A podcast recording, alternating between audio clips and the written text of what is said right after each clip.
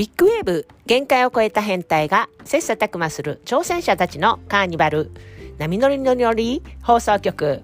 ナビゲーターはビッグウェーブナミがお送りします。今日のテーマは感謝はするものではなく〇〇をお伝えいたします。先日企業様の内定者の合宿に参加して研修をしてまいりました、えー、私のパートは感謝についてでした。結構感謝といっても難しいテーマでした。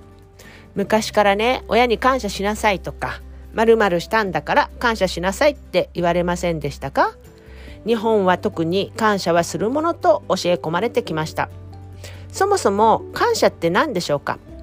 当たり前でないことをありがたいと思いその行為を受けた後にありがたいと感じる気持ちが感謝です。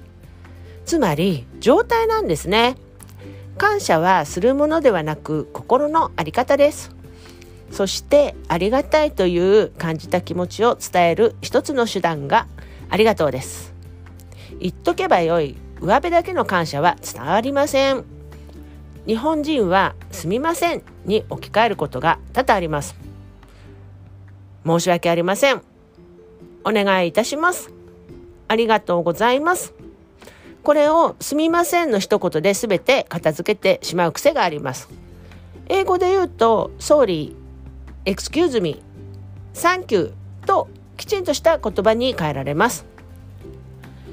ですから、きちんと自分の状況を伝えるっていうことが大切です。